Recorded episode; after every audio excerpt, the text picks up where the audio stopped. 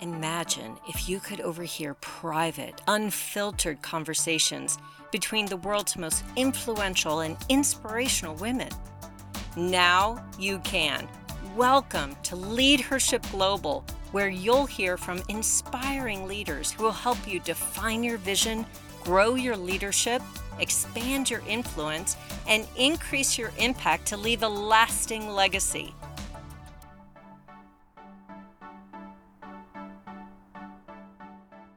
Hello, everyone, and welcome to this week's Lead Leadership Global program. I'm so excited to welcome you to today's program where we have the opportunity to speak with Dr. Cheryl Lentz. She's an accomplished university professor, a TEDx speaker, an international best-selling author and consultant. And today we're going to be talking about leading from a position of strength and the gifts of failure. You know, good leadership comes from people who have fully healed from the past and arrived at a place of balance and wholeness. Your leadership is a gift to you and others, and the world needs you to thrive so that you can help others thrive. Great leadership flows from a place of wholeness, authenticity, and resilience. The best thing you can do for those you lead is to prioritize personal healing. You know, workplaces need to become places where we not only grow and develop as a professional, but they also need to be places where we can heal from the past and learn from our own failures.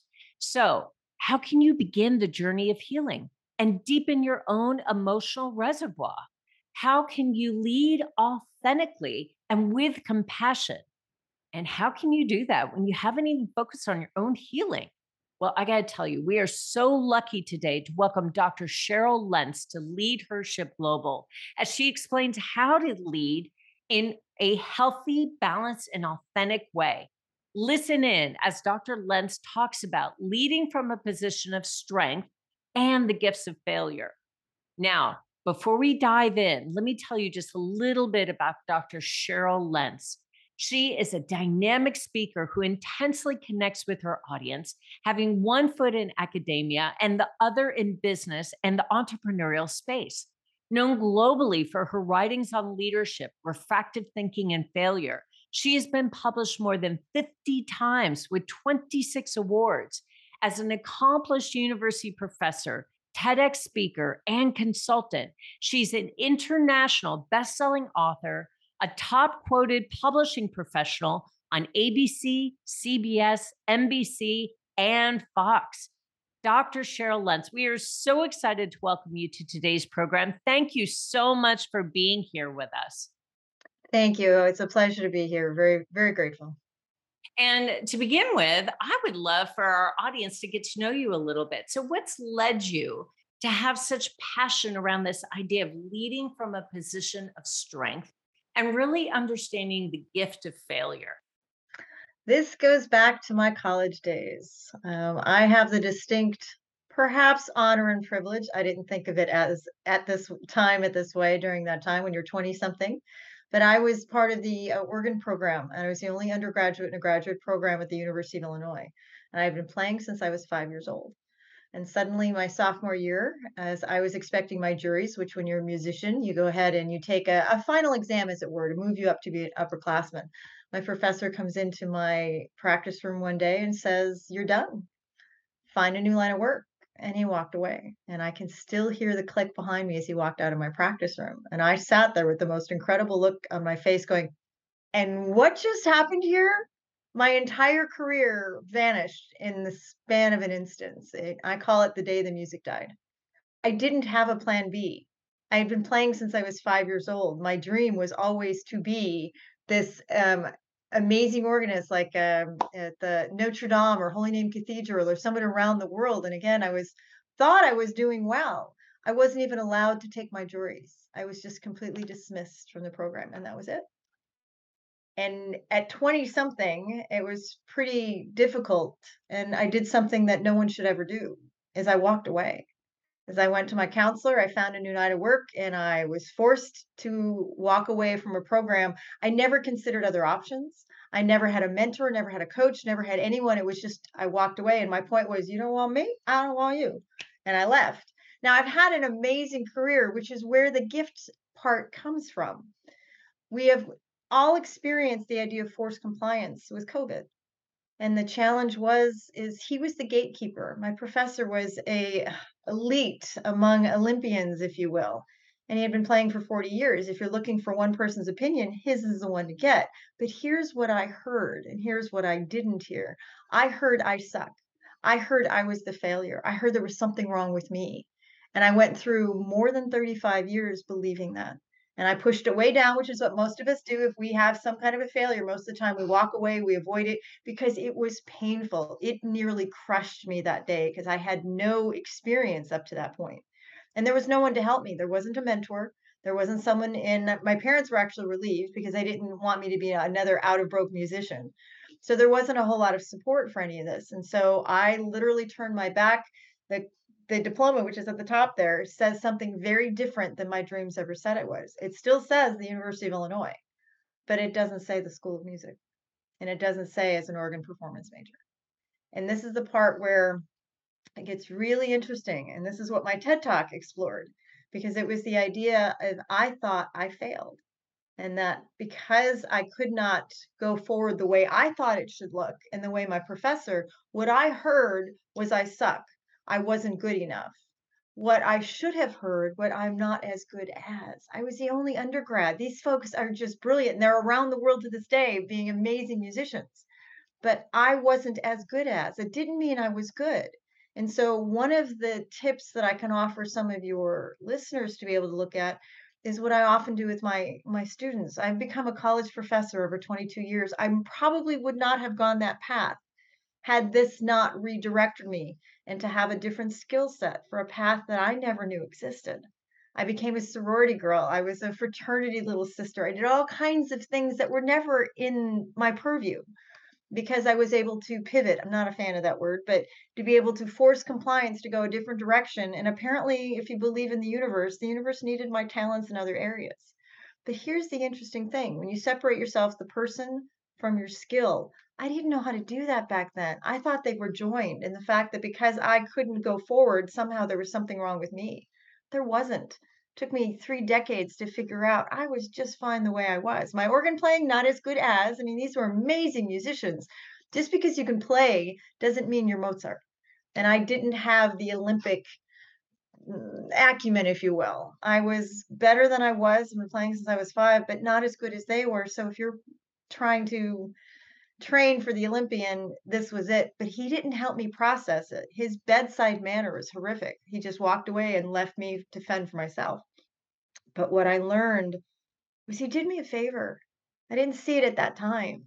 But the fact that I failed back then was a real gift. And years later, I tried to go back and thank him for it. I could, you know, really work on his bedside manner. But I became the professor, and now look at how I treat my students of being able to help them separate the skill from the person and to be able to understand what failure internalized. Failure is not a journey, failure is not a destination, failure is not the outcome unless we let it. And therein lies, I've made an entire career. Who knew about something that happened when I was 20? But here's the interesting part that's really amazing. Is 35 years later, this year, I was able to adjust that failure. Now, not the shortest, not the smartest person in the, you know, in the tool shed, so to speak, certainly not the quickest. But I had had a lot of my friends who were like, Cheryl, you know, you deal with a lot of your students and you tell them about perseverance and you tell them to keep going. How are you going to adjust this failure? I said, all right, that's fair. And so uh, back in November, and I had given away everything. I gave away my organ shoes. I gave away my music. It's just I I didn't want any examples left to remind me of that pain. And so this year I went back and I bought my organ shoes and I went to the director at my church and I said, Do you think I could still play and see if I've got any of it left? It took me three months. But here's the interesting thing fate has a wonderful message for me. Valentine's Day is when I got my shot. And I went to the church, cried all the way there, cried the night before, cried when I got there, and was able to play for the first time uh, first time in 35 years, I fell back in love with me and my music. And it was the most magical day to be able to sit there. Now I'm in the church by myself. And I sat there and playing the organ is very complicated than most other musicians because of all the things that are going on.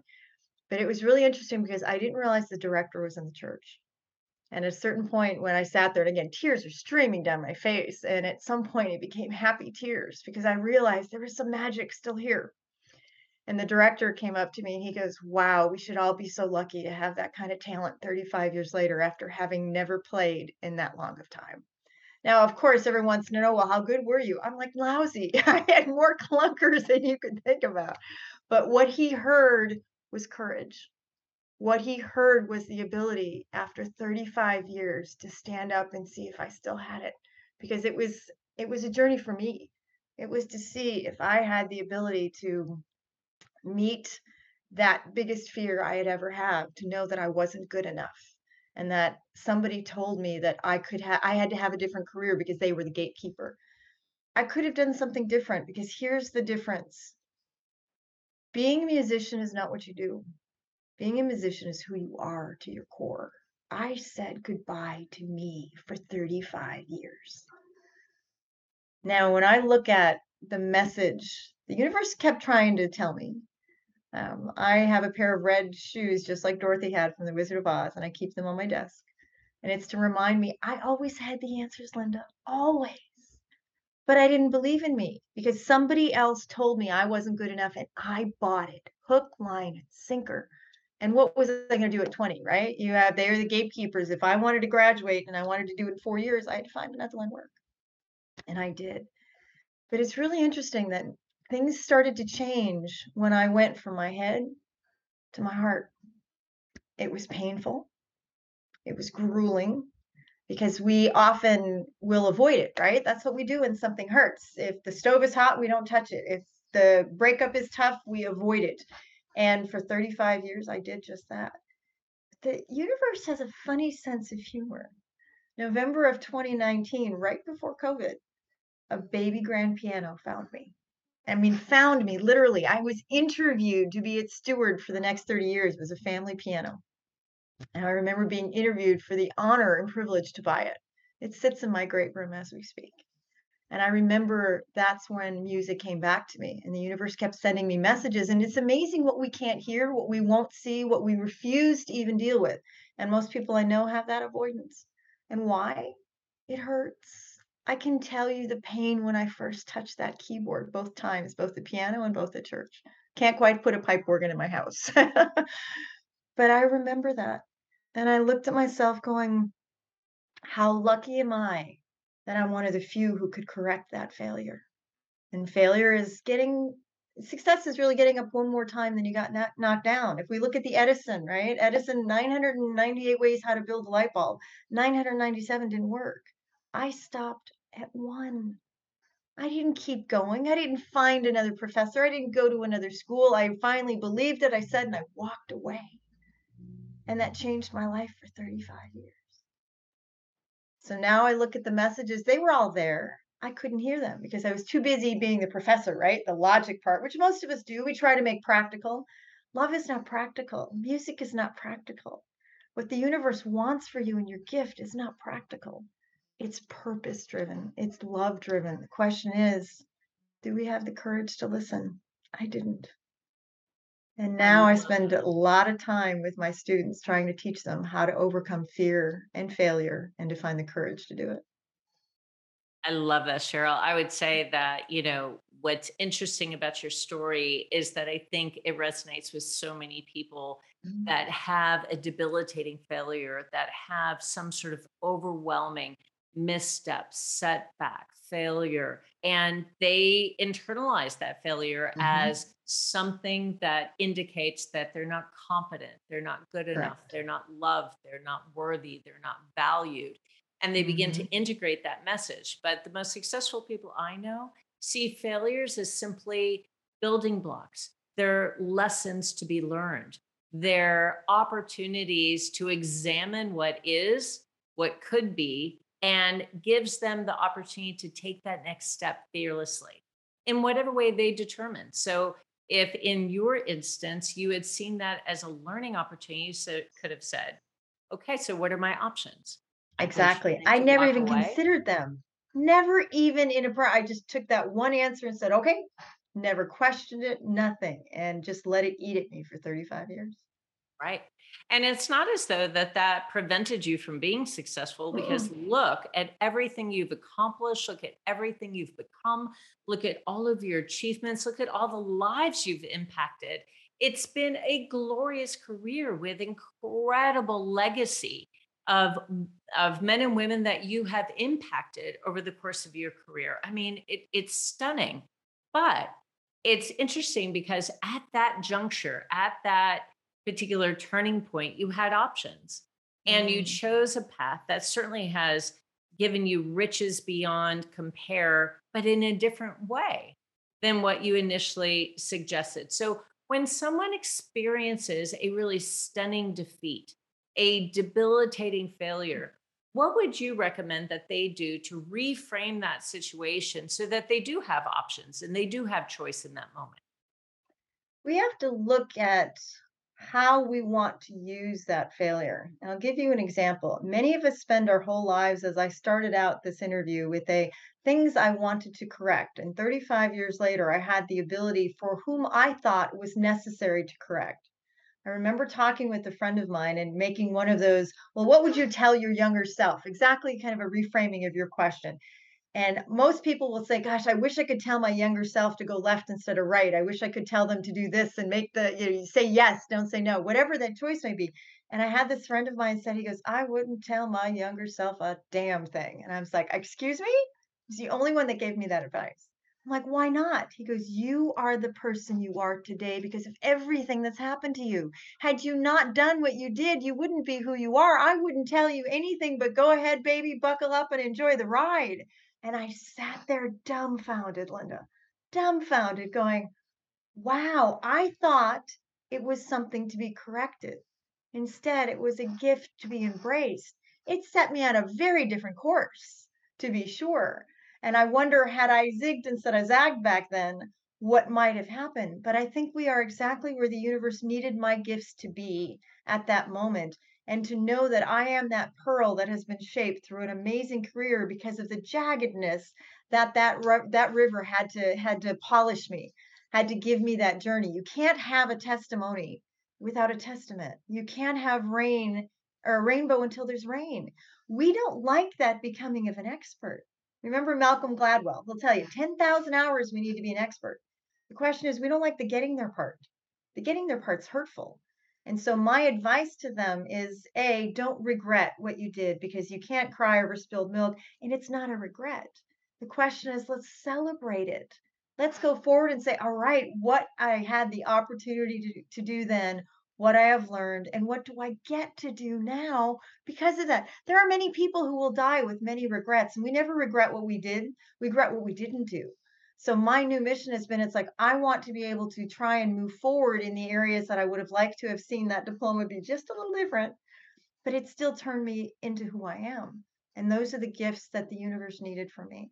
So now when I look at a potential failure or something I didn't do well, I use a little word called yet and the ability to say, what am I going to do with this? What is that legacy that I want it to mean? What do I want to do so that I don't have any more regrets? Because until that fat lady sings, and we all know the expression, there's an urgency here, particularly with COVID. There isn't a lot of time.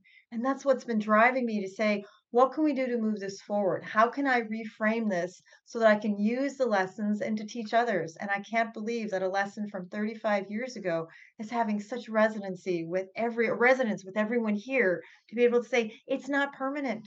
It is something you can do something about if you have the courage to take that first step. That's Lao Tzu. The journey of a thousand steps starts with that first step, and often it's the most difficult. But the question is, do you have the courage or are you going to let fear stop you? I don't let fear stop me very much anymore. I'm still fearful, and don't misunderstand. My students like, "Well, does that mean you're not scared?" It's like, "No. It's feel the fear and do it anyway. Know that the fear is there to help keep you on your toes, to be that gift, to keep you always on your radar to be able to look at this. But if nothing else, to be able to make friends with failure, to know it was the greatest gift of my life. I just never recognized it. So I hope those gifts now I can offer with more grace, more elegance, more love, and more style when they happen, as opposed to being as ignorant and inexperienced as I was in my 20s who didn't know better. Now I've got different tools at my disposal and I recognize how wonderful it well it was, even though it didn't feel so wonderful then. Yeah. Cheryl, that's beautifully said. Wow, what incredible wisdom and what you just shared with us. Thank you. And also, thank you for being so incredibly transparent with your personal story of failure very early in your life, in your 20s, that really helped shape and mold your path forward from that point till now, really. And, you know, you said Mm. something that I thought was really interesting that I would love to sort of dive into a little bit. You said, the professor that you uh, received that proclamation from that you're not good enough was comparing you to other people who were graduate students. Of course, they were Mm. better than you were. They had been studying longer, they had been practicing longer, they were more experienced, they had more expertise. And so, of course, and it reminds me that who we compare ourselves to is so important to create that context. And I thank God that there are people that are better than I am in every single facet, characteristic, attribute, skill set that I could even imagine. There's someone better than me. And I'm grateful for that because it gives me something to aspire to.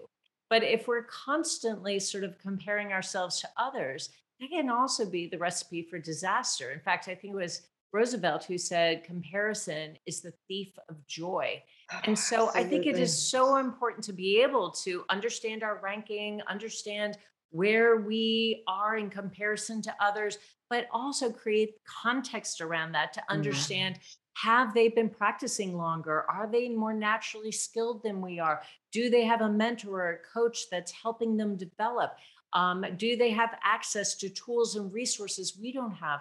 And maybe that's the differential. So it doesn't mean that we're stuck. It means that we have options then of how we want to grow, how we want to expand, and how we want to improve by watching those that are more skilled than we are, that are better equipped than we are, Mm. that are more advanced than we are. It doesn't mean we can't get there. It just means that we may have to change our trajectory. So, can you talk a little bit about what you've learned in this whole area of social comparison too? As a musician, you were always comparing yourself, I'm sure, to others who were playing the same instrument or a similar instrument and thinking about what you could do to improve. So, how has that played a role in where you are now? I think the first one is being very cautious what we call ourselves, other than probably starting in November of 2019 when that grand piano, baby grand piano found me. I never would have used musician to describe me at all because I had walked away from that life and thought I had permanently closed that door. I would make sure that you never permanently close anything.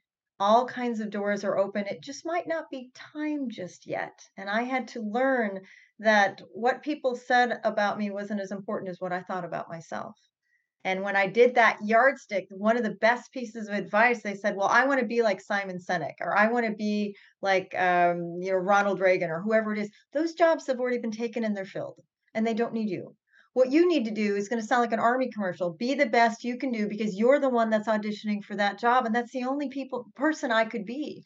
So the point was waking up every morning and looking at it, it's like, well, what did I do to be able to enrich someone else's life? Because here's the biggest secret it's not about me. And I remember waking up that day and being able to say, it's like, oh my gosh, it isn't about me. It's all about what can I bring to the world? I was given gifts and talents I didn't use.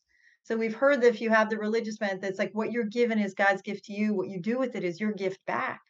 I didn't use my gift. I never even thought of myself as a musician.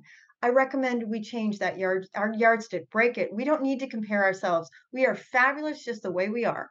The question is what we do with it is how we are in service to others as a result of that.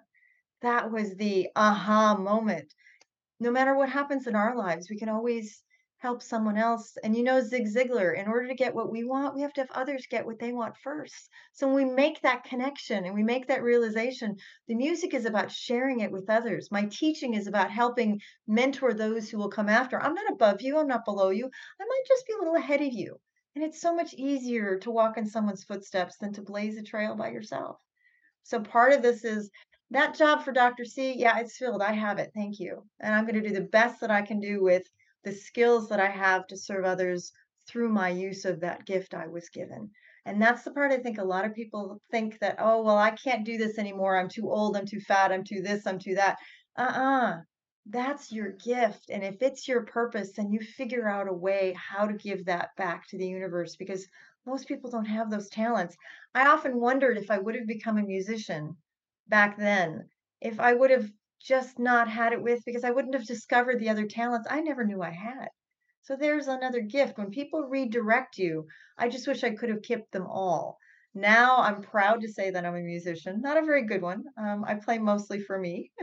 But the fact is, that's the joy of being able to have the courage to prove that I was worthy enough for that title and that moniker. And it's only about how I think of it myself.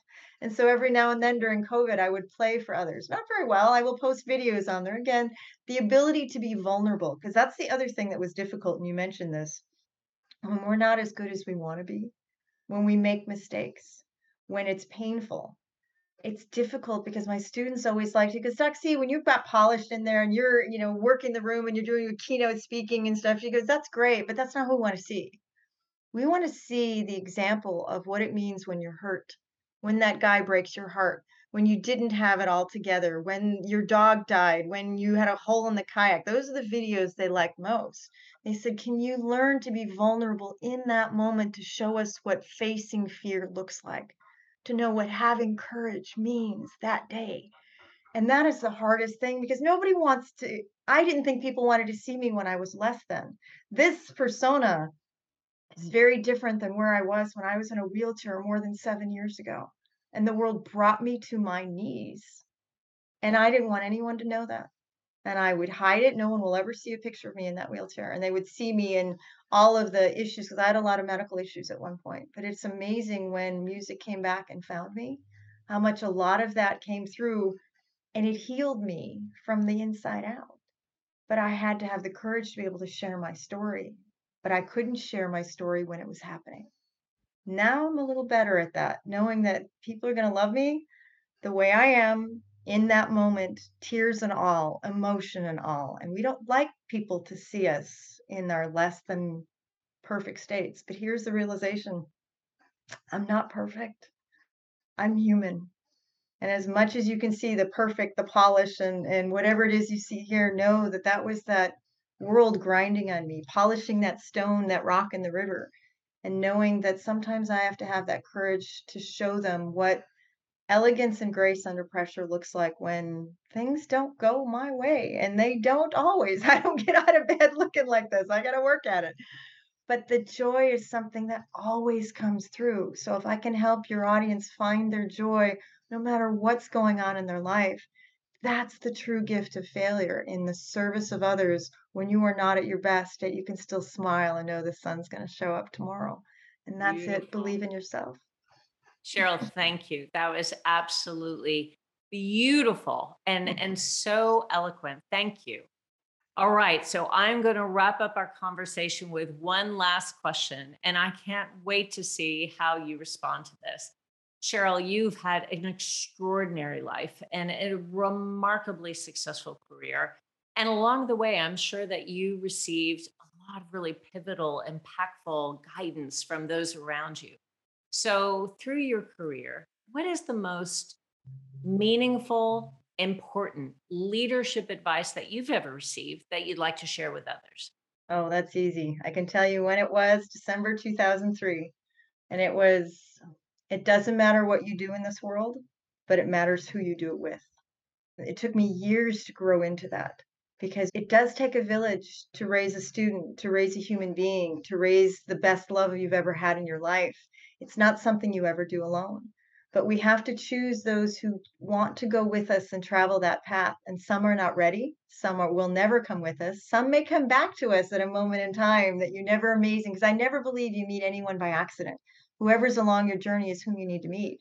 But I would choose those you keep in your inner circle very, very carefully because the joy that you find when you make those connections is a joy like no other. Oh, that is so well said.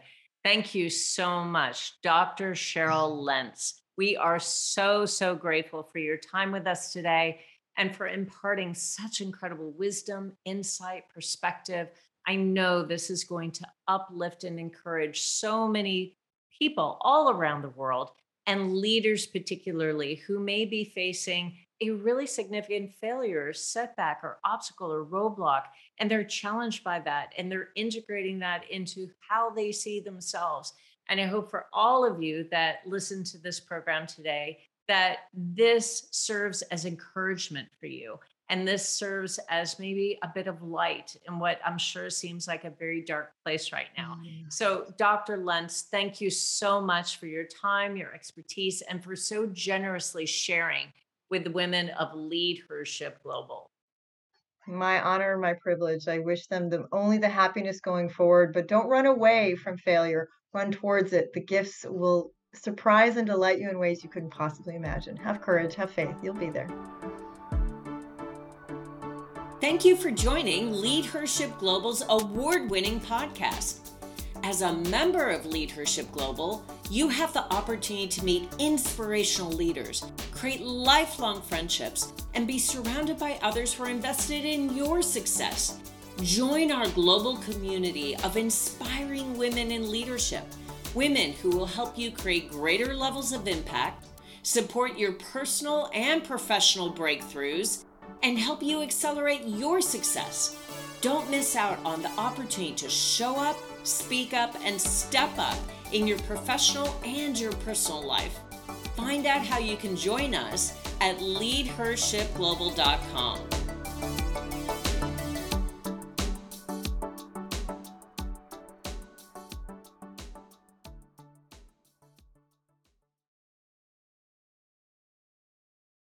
This podcast is a part of the C Suite Radio Network. For more top business podcasts, visit c-suiteradio.com.